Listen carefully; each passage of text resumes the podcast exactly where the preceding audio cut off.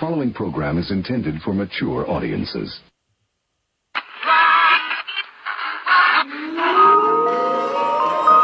Wake up!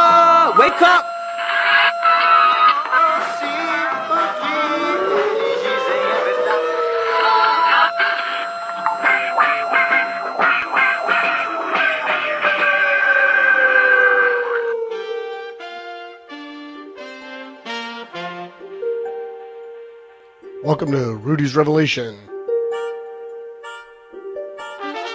Sunday, March 28th, 2021.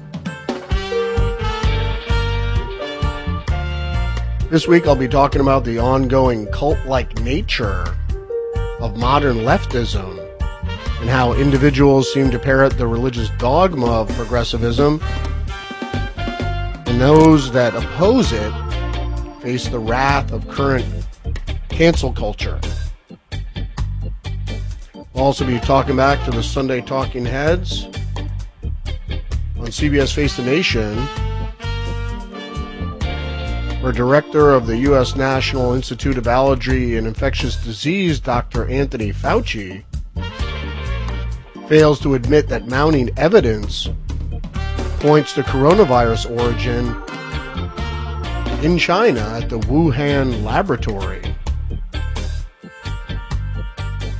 Also, be checking out Sunday Morning Propaganda at our favorite feel good feature news program, CBS Sunday Morning, where correspondent Seth Doane rationalizes the fact that a significant percentage of Catholic priests are gay, despite the church's teaching that acting on homosexual desires is a sin, and talks with a Wisconsin priest, one of just 10 openly gay priests in the U.S. We'll also be tearing into the Sunday New York Times, showing how the newspaper continually mischaracterized the facts to mislead the public.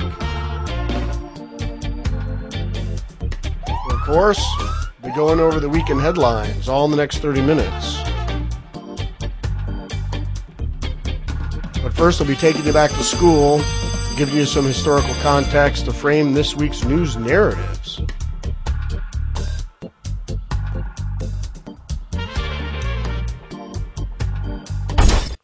Word of the day is cult. Great devotion to a person, idea, object, movement, or work. And also a system for the cure of disease based on dogma set forth by its promulgator. We're going to be talking about cult and cult like behavior from the Federalist Six Ways Leftism Acts Like a Religion in this article by Robbie Starbuck. Leftism has transformed from an obscure cult into a dominant religion in our country. The progressive promised land is here now. Conservative commentators have mocked for years for describing leftism as a new religion of sorts. Since 2016, it has become clear that modern left was determined to prove us right. What we have witnessed unfold in this country over the past few years and have seen increased exponentially as the 2020 election comes near, especially with regard to the Black Lives Matter movement is an expression of religious zealotry so widespread, unforgiving, and violent that it might have made the Puritan governors of 17th century Massachusetts worry they were being outdone. Leftism is not a political ideology anymore, it is a full fledged religion, complete with tithing, penance, forced confessions, iconoclasm, internet inquisitions, public rituals, excommunication, heavily policed virtues, sacred texts, seminaries, and online auto da fe. The proof is too plentiful to ignore. Here are the signs of what we truly confronting theocracy of totalitarian religious extremists. Number one, conformity, strictly enforced virtues, excommunication.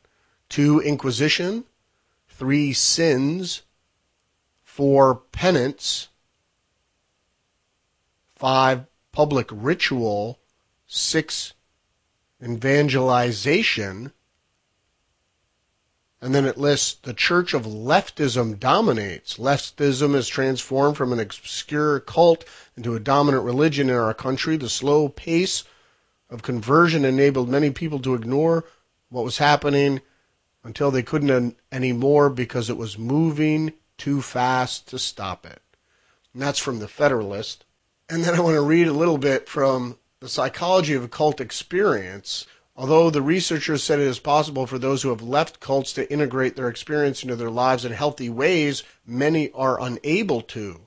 Among the common negative characteristics exhibited by the former cult members studied are depression, guilt, fear, paranoia, slow speech, rigidity of facial expression and body posture, indifferent to physical appearance, passivity, and memory impairment. Consciously and manipulatively, cult leaders and their trainers exert a systematic social influence that can produce great behavioral changes. Groups have taken techniques from human potential movement, from the encounter sensitivity training and humanistic psychology movements, and combine them with cult ideology and persuasive sales methods, and package them in various combinations. Not all cults are destructive, and many who join and remain in cults do so out of the sincere quest for religious connection. Whether or not a cult is destructive is determined by the morality of the cult leader and the nature of the leader's charismatic dream. Most of the malign cults are frightening to people when their tenets are revealed. Often they set up way they philosophy. We have truth and you do not. Where does that sound familiar? Valid groups, conversations achieved in good faith without coercion, and the individual is encouraged to reconcile himself to his history, his family, and his culture, even when he may be working for change in his society. And from Town Hall, the cult like psychology of the progressive movement, the nonstop push by the American left to dismantle the existing American time honored and time tested institution is how they will force socialism and central control on the American people. They continue to destroy the bedrock institutions of Western culture, such as religion, schools, family, capitalism, businesses, law and order, and the Constitution, including the First and Second Amendment and the rule of law. When those pushing back surrender at the ballot box, the scales will tip, and the left will achieve their ultimate plan to destroy America. Has anybody noticed the ideology of the progressive movement has significant similarities to the psychology of cults? Both are premised on brainwashing and lies. They both grow by hoodwinking people to distrust their sensibilities, plain and simple.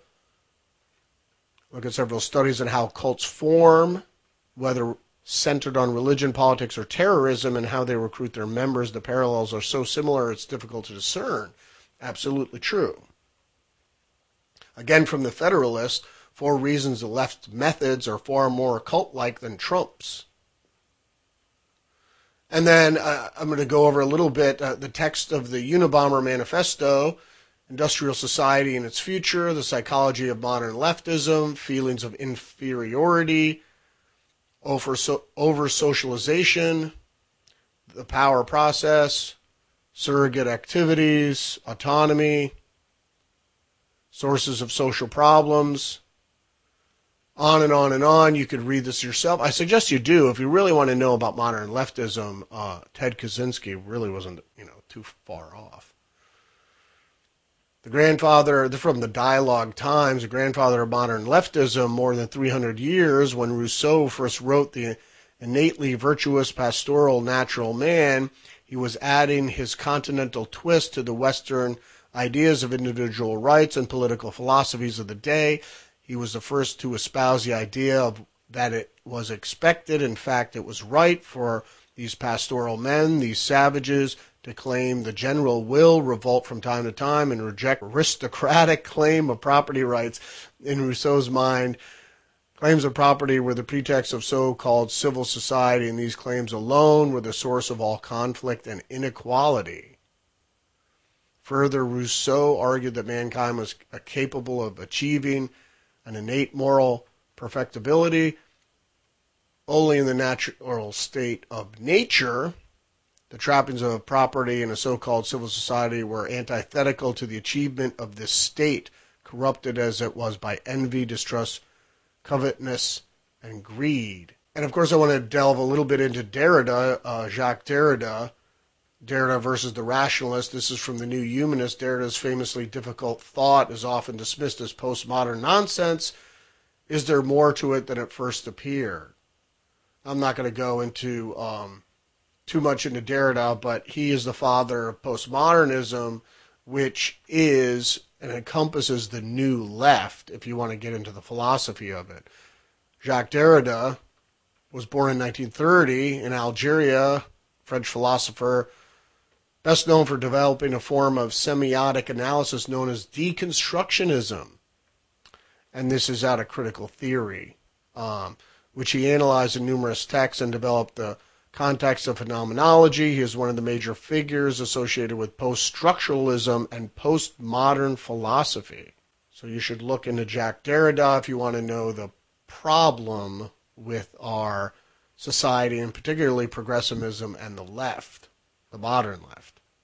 Postmodernism on the left, postmodernism has never been as unpopular as it is today, especially on the right of the political spectrum. Often conservative critics can be heard to blame the left wing, postmodern neo Marxist, and cultural Marxism for the emergence of the vitriolic identity politics that eschews a commitment to the truth, reason, and dialogue. Left wing postmodernists are seen as undermining truth, reason, and dialogue by criticizing these values as ideological myths designed to reinforce white male privilege, Western colonialism, and so on. Like I said, it's critical theory. The specter of left wing postmodernism is also invoked as one of the forces undermining the confidence the, in the West and of the West, leading us to submit to dangerous and illiberal groups around the globe. Some, some even go so far as to claim in allegedly promoting a fundamental collectivist philosophy qua the Soviet Union, left wing postmodernists are pro totalitarians waiting for their opportunity to squash all dissent. The philosophy which guides the utterances of transsexual rights activists in the United States and a Maoist revolutionary in China are one and the same and just as dangerous in principle. And this is from Quillette. Less than 3% of you people read books. So we're going to go into Rudy's Revelation reading recommendations. And our first book by Stuart Sim, Derrida and the End of History, Postmodern Encounters, from 1995. What does it mean to proclaim the end of history, as several thinkers have done in the recent years? Francis Fukuyama, the American political theorist, created a considerable stir in the end of history in The Last Man in 1992 by claiming that the fall of communism and the triumph of free market liberalism brought an end of history as we know it.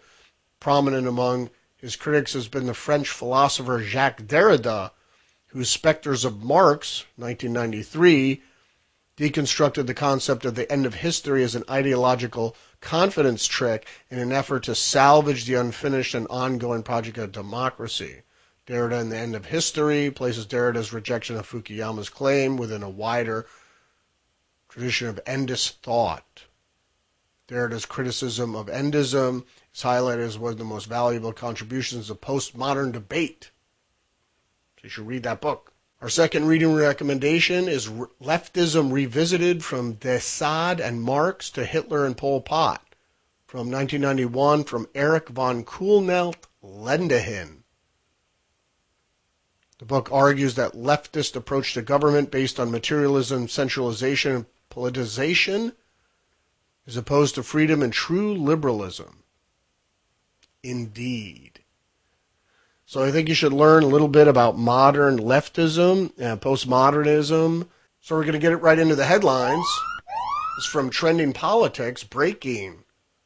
Biden administration set to launch COVID passport that would track Americans who haven't taken vaccines. From the Wall Street Journal, new age of Chinese nationalism threatens supply chains. Assumption that China and East Asia offer multinationals a stable security environment must now be revisited. Iran and China signed 24-year cooperation agreement. China and Iran, both subject to U.S. sanctions, signed a 25-year cooperation agreement on Saturday to strengthen their long-standing economic and political alliance. This is from Reuters. From Politico, be aware the Pentagon's target list for extremist infiltrators, right and left. An internal training module singles out range of groups, ideological, and symbols seen as primary insider threats. Sure, they say they're going to look at both, but you know who's going to be targeted, especially with the Democrats in power. From the Wall Street Journal, can artificial intelligence replace human therapists? Three experts discuss the promise and problems of relying on algorithms for our mental health. Basically, you're going to have artificial intelligence robots mentally adjudicating you. And that is going to be a very slippery slope. From the Daily Mail, Texas COVID numbers fall for the 17th consecutive day following Governor Abbott's 100% reopening of the state and lifting of the mask mandate, a move that Biden infamously called Neanderthal thinking. For Mediaite, former CDC director says he believes coronavirus escaped from Wuhan lab. This from the 26th. Former CDC Director Robert Redfield says he believes the coronavirus escaped from the Wuhan lab, stunning assessment that echoes claims made by other members of the Trump administration, including Secretary of State Mike Pompeo. From USA Today, New York launches nation's first vaccine passports. Others are working on similar ideas, but many details must be worked out. Again, uh, Mark of the Beast, Starting Friday, New Yorkers will be able to pull up a code on their cell phone or a printout to prove they've been vaccinated against the COVID 19 or recently tested negative for the virus that causes it. The first in the nation certification called Excelsior Pass will be used large scale venues like Madison Square Garden, but next week will be accepted at dozens of events, arts, and entertainment venues statewide. It already enables people to increase the size of the wedding party or other catered events, or buy or sell. The tear into the New York Times. China with 400 billion Iran deal could deepen influence in Mid East. The country signed a sweeping pact on Saturday that calls for heavy Chinese investments in Iran over 25 years in exchange for oil, a step that could ease Iran's international isolation. China agreed to invest 400 billion in Iran over 25 years in exchange for oil. The deal could deepen China's influence in the Middle East and undercut American efforts to keep Iran isolated.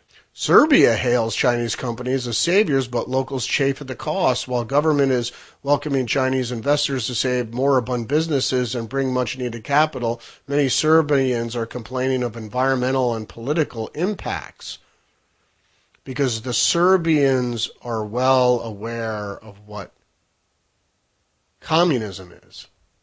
This is an article by Andrew Higgins from the 27th. Suicide and self harm bereaved families count the cost of lockdowns. The psychology toll on young people of months in isolation and great global suffering is becoming more clear after successive lockdowns. Indeed, there's an article by Elian Peltier and Isabella Kwai. Lockdowns of Britain dragged on and no job emerged. Young men grew cynical and self conscious. And basically, this story outlines uh, how young people uh, commit suicide because of the lockdowns. An immigrant family caught up in a distinctly American tragedy. The suspect in the mass shooting at a Colorado supermarket came from an immigrant family that had achieved many of the outward signs of success, but their life in America had not been untroubled. So this goes into this guy's life's uh, life history. Um, Ahmed Alissa, Ahmad Alissa, was charged with gunning down 10 people at a supermarket, killing 10 people.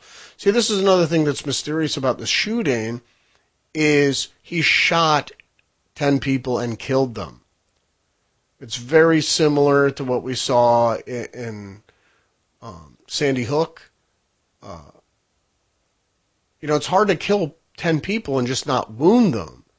So he shot and killed 10 people. And if you saw some of the video, you could see that they, he shot and killed them. And he bought the gun six days before. How did he train? And, uh, you know, because people, you start shooting, people run away. It's hard to kill people psychologically. Nearly a week after the shooting, investigators say they're still searching to understand Mr. Alissa, Mr. Alissa's motives and do not know why he chose a supermarket 15 miles from his home. So we always leave you. So we always leave you uh, in the New York Times Sunday Review, which is the op-ed section, and there are a bunch of different uh, op-eds here. Um, stop it with good the gun control enough already is what we're going to concentrate on. But I also wanted to mention here, so you want to save women's sports is one of, and so basically what they do is they're trying to explain, so you want to save women's sports, and they go into all the things you could do to help women's sports, um, because they've been underserved compared to men's sports um, but they ended by saying, but there, there's no reason to make it transphobic.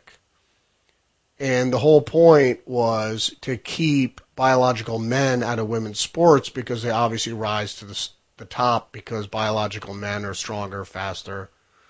And that's why they separated men and, men's and women's sports in, to begin with. But stop it with the gun control. Enough already. Language matters. This language doesn't help. This is a piece by Frank Bruni. Um, the world he starts off the words tumbled readily from Josh Hawley's lips as he argued to, for doing little in the wake of Atlanta and Boulder massacres. That's reason enough not to let them tumble from the rest of ours. And basically, he talks about the term gun control, and he goes off about gun control and how the media says gun control, and he says there should be better euphemisms for uh, curbing Second Amendment rights than gun control. And he says, remember death panels? That was a chillingly worded and wildly inaccurate specter with Sarah Palin and many other Republicans whipped up alarm of Affordable Care Act.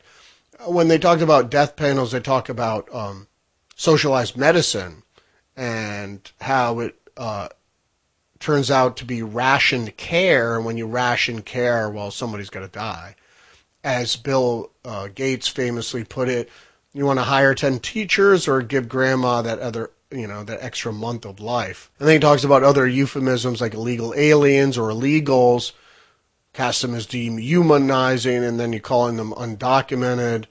Uh, so he wants another euphemism uh, for gun control or gun safety. And, and and to me, it's just it's it's more of the same. You can't blame firearms for people going out and carrying these uh, carrying out these heinous uh, heinous attacks.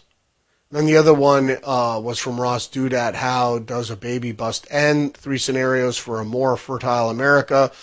Um, he doesn't address um, environmental toxins, um, endocrine disruptors, most of the things that have to do with for infertility.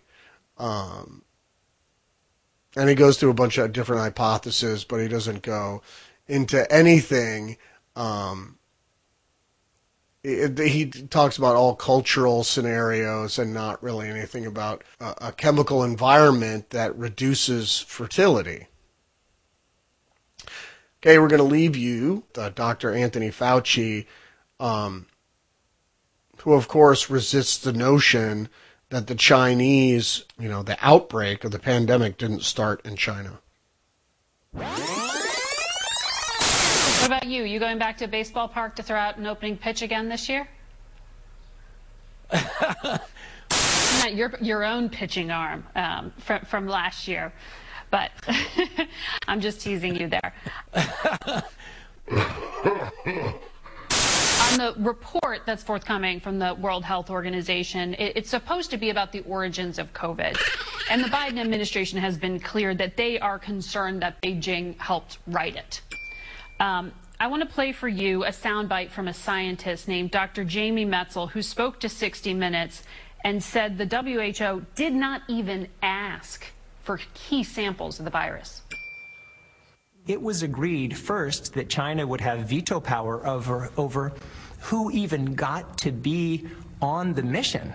Secondly, and WHO agreed to that. WHO agreed to that. On top of that, the WHO agreed that in most instances, China would do the primary investigation and then just share its findings no. with these international experts. So these international experts weren't allowed to do their own primary investigation. Wait, you're saying that China did the investigation and showed the results to the committee and that was it? Pretty much Whoa. that was it. Not entirely, but pretty much that was it. Imagine if we had asked the Soviet Union to do a co investigation of Chernobyl. It doesn't really make sense. Do you expect this World Health Organization report to be a whitewash? You know, I don't know, Margaret. What I would like to do is first see the report. I think that's really important. You're getting a lot of conjecture around about what they did and what they were allowed to do and not. No one has been speaking specifically about that. When the report comes out, I'd like to take a really close look at that. And if, in fact, obviously, there was a lot of restrictions on the ability of the people who went there to really take a look, then I'm going to have some considerable concern about that. But let me take a look at the report first. What is your opinion on how COVID became so well adapted to humans? You know, Margaret, that's an argument that goes back and forth. A very uh, plausible explanation for this is that this virus jumped from an animal host, a bat, to maybe an intermediate host, and then to a human. And we didn't see it, we being at first the Chinese. We being at first the Chinese